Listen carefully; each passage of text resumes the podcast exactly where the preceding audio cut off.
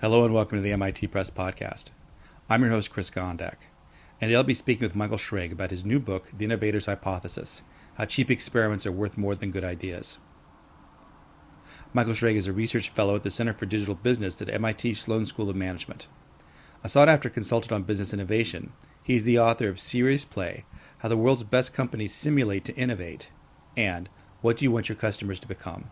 Michael Schrage, thanks for taking time to talk to the MIT Press Podcast today. It's my pleasure. Most people in the business world are always looking for a good idea. What would you say to them? I would say that good ideas are bad. I think, and I'm, I'm afraid I'm not saying this to be provocative or contrarian, in my work with organizations and my teaching executive ed classes, good ideas are a horrible unit of analysis for thinking about and acting upon innovation. You are much better off thinking in terms of testable hypotheses than good ideas.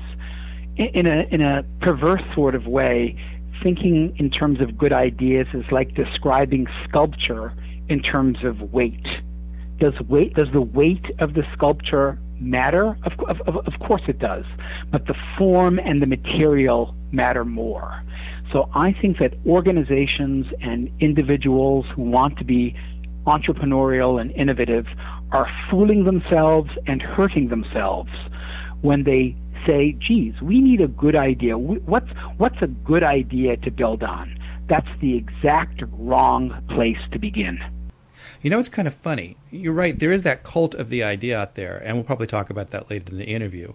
But given the whole idea of commerce as being responsive to the empirical needs of the market, it seems kind of paradoxical that in a world in which men and women pride themselves on their practicality, that the cult of the good idea holds so much sway. I could not agree with you more, and kudos to you for using the word cult, because that's what it is.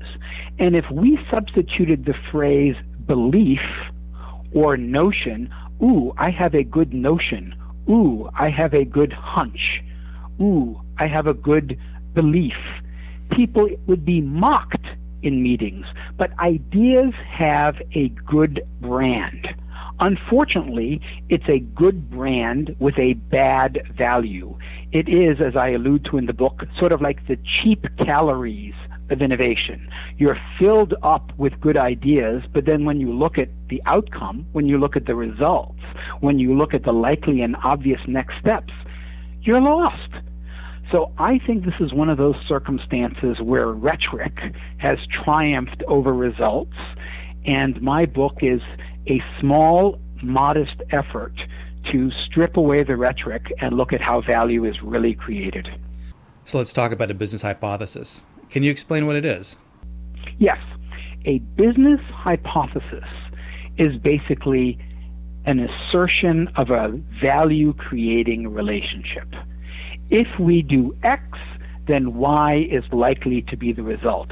This is hardly a profound insight because it's also known as the scientific method. But what we're really trying to do is get people away from saying, wouldn't it be great if we did X? How do we analyze X and come up with a plan for implementing X rather than what are the underlying dynamics of value creation that we believe will take place? Then the question becomes how do we design a fast, cheap, simple experiment to test that hypothesis? We don't want to prove the hypothesis, we want to test the hypothesis. So instead of validating an idea, we are trying to shift people into testing business hypotheses. Science is about the search for truth. Business is about the search for value. Business hypotheses are about the search for value creation. So, is it fair to say that a business hypothesis is a search for possible causation? And you know, I would imagine that when you're talking to businesses about this, it's when doing scientific hypothesis, it's okay if you don't find the causation in your experiment. At least you can scratch that off the list. Is this an issue you run into when you talk about this with businesses? Oh, yeah. And of course, there's the famous line from Thomas Alva Edison that, you know, I've failed 999 times, but I've discovered 999 ways it doesn't work. You know, and that's a load of politically correct rubbish. The more effective way of looking at this, and wh- and what we can say now in the 21st century that we couldn't say in the 20th century, is that the cost of doing such experiments, the cost of such quote unquote failed experiments, is low, because I, I'm completely open to the notion that when it makes more economic sense to do analysis, do the analysis. But we're now at a time with digital media, with digital technologies, and their globality and their sophistication, that it makes more economic sense to manage a portfolio of experiments than to perform sophisticated analytics. You know, the funny part is that, as you point out in the book, there are a lot of really successful businesses Facebook, Google, Netflix that see themselves as centers of experimentation. And I would think that other businesses would be keen to emulate their success. So, why is there resistance from some businesses about hypothesizing and experimenting? You know, is it a lack of skill in developing hypothesis, or are there cultural factors within an organization that might not want certain hypotheses tested? Well, I think you've hit on the magic word, and that is culture. And I do not wish to sound cynical, and I do not wish to be too critical of the business school environment that I am affiliated with through the Sloan School at MIT. But the reality is, the fact is, look at the case method of study at the Harvard Business School and look at most business school educations. How many experiments do you have to run to get an MBA? I would argue very comfortably that the culture of business has largely been an analytics culture rather than an experimentation culture. And that the reason why we find entrepreneurs doing so well in the digital media environment, like Google and Facebook that you alluded to, and, and Amazon and Netflix that, that we discuss, is that these are entrepreneurs who intuit and intellectualize the reality that, oh my goodness, when you look at this infrastructure, it makes more sense to do lots of little experiments and scale them.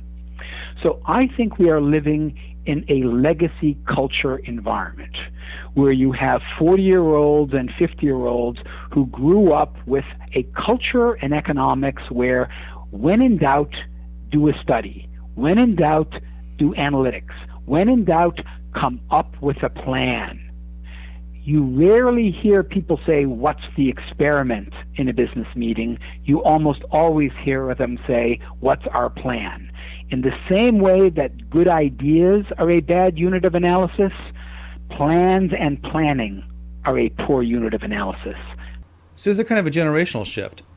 when we talk about the companies you held up as models, they tend to be focusing more on engineering tasks as opposed to, say, the earlier startups are more staffed by finance people whose skill set tends to lean more toward analytics than experimentation. You're, on one dimension, you're correct. On another, you know, I don't want to make this a CP Snow two cultures issue of, you know, the humanities or the finance people versus the engineers. The reality is, you know, the VisiCalc spreadsheet, the Microsoft Excel, or Lotus 123 spreadsheet is a wonderful vehicle to run financial experiments.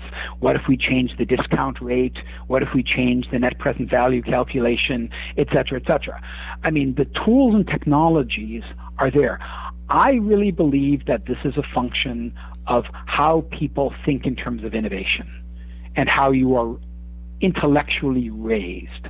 And most kids in high school, most students in college, and certainly most MBA students really don't have to undergo the rigors of designing and testing a business hypothesis as opposed to run a multivariate regression analysis or perform this kind of a calculation. This really is a matter of education, training, capability, and, and, and culture. I am calling for not a cultural revolution, but a cultural evolution. I don't, I'm not saying that analytics are bad. I'm saying you want to make your analytics more valuable? Run the bloody experiment. Run a fast, cheap, simple, scalable experiment. Have the courage and the intellectual integrity to spend as much time coming up with a portfolio of business hypotheses as gathering up all the data and running multivariate regression analyses against them.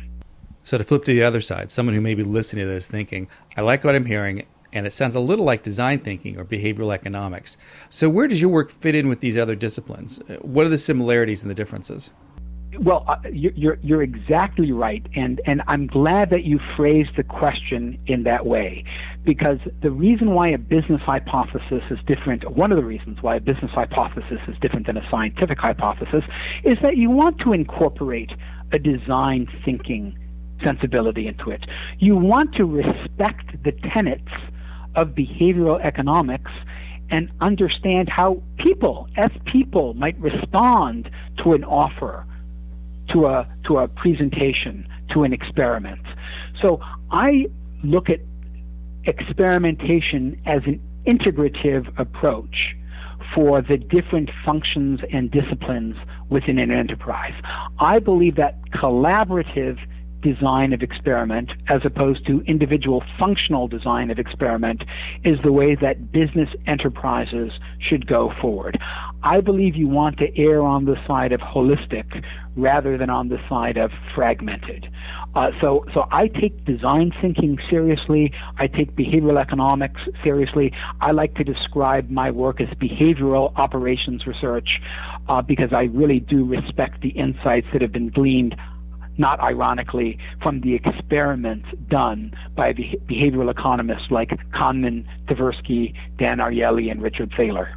We haven't talked much about the nuts and bolts of this book, but I'd like to talk a little bit about your 5x5 matrix. And to follow up on your previous answer, it would seem that organizations need to remember that when you set up a team, it's critical that there's a diversity within the team to get it to work most effectively you're exactly correct, and this is one of the real challenges I run into when I do advisory work with organizations. I, you want to have a variety of these teams. You want them on some dimension cooperating and on another, on another dimension competing. And the real value here of diversity is that you're, you're pushing people to bond around how do we design within constraints. We talk about the five by five, roughly speaking, how you give five people over the span of five days an opportunity to come up with a portfolio of five experiments that take no more than five weeks to run, can't cost no more than five thousand dollars to run, and on a back of the envelope basis generate five million or fifty million dollars in savings or growth. And it's not that I'm in love with the number five. I'm in love with the challenge of designing within constraints. The genius of the approach is designing within constraints. You can come up with a broad, far reaching business hypothesis, but you need a cheap experiment not to solve the problem, but to generate an insight that allows you to manage the risk of going forward and encourages you to gain insight from analytics and other means to explore the importance of the business hypotheses you've come up with. That's the challenge. How do we go back? How do we co-evolve the business hypotheses with the simple, fast, and cheap experiments we use to test them? Not prove them, test them. And if you'll just forgive me, one of the most important behavioral economics insights I've learned the hard way in running these workshops in working with these five by five teams is that many teams are intent on proving their hypotheses. They want them to be true. No, no, we're not looking to prove a hypothesis. We're looking to gain insight and learn from the experiments we run. That requires humility. And let me tell you, humility is not necessarily a valued trait from elite business schools. So, apart from purchasing this book, do you have a single piece of advice for those people who want to bring business hypothesis and experimentation to their companies, but know they're going to face resistance? Yes. Whenever you propose a budget, whenever you propose a plan, whenever you present a piece of sophisticated ana- analysis suggesting a path going forward, have the integrity and courage to uh, say, here is a fast, simple, and cheap experiment that might illuminate what we're presenting with you. We think it would be a good idea to spend a little bit of time and a little bit of money to do a real world experiment to gain insight onto this. So you begin to marry the notion of experimentation with planning and analysis. Michael Schrage, the author of The Innovator's Hypothesis How Cheap Experiments Are Worth More Than Good Ideas. Thanks for being on the MIT Press podcast today. It's my pleasure. Thanks for the opportunity. For more information about this and other titles, please visit our website at mitpress.mit.edu. Don't forget you can find the MIT Press on Facebook, www.facebook.com slash mitpress. And you can also follow us on Twitter, where we are at MIT Press. Thanks for listening to this episode of the MIT Press Podcast. Copyright 2015, the MIT Press, all rights reserved.